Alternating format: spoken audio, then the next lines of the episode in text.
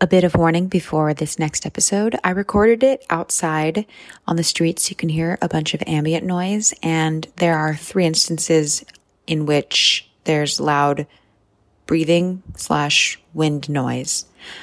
They are mostly toward the beginning. So I just wanted to warn you of that.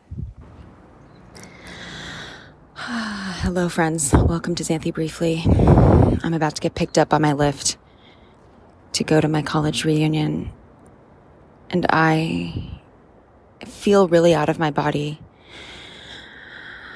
It started yesterday, my 10 year Stanford reunion. And I'm not sure what compelled me so much to come, but I knew that I would really regret it if I didn't come because the reasons to not come were basically just fears of I don't know, not living up to things, feeling crappy compared, like comparison games. I'm sorry, someone, I'm standing on the street waiting for my Lyft, so there's noise.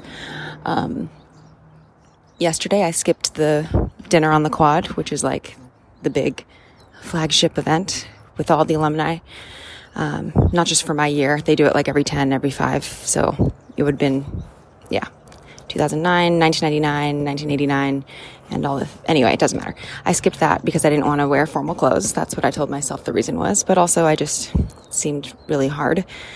Um, I also skipped my freshman dorm mini reunion. That was at a bar.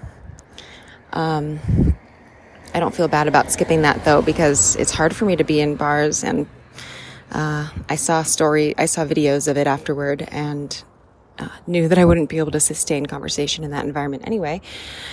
But today I also skipped a couple things that I had been planning to go to. Like, it's not, the reason I uh, bring up that I'm skipping things is because, like, I've already paid for these things. Like, these are events that I've paid for that I decided not to go to because there is a huge, there's a resistance in me that I cannot work my way out of. And I, I'm finally about to face it and I'm like very, very nervous about it. And I'm very nervous that I'm basically, I think what I've been scared of is that, um,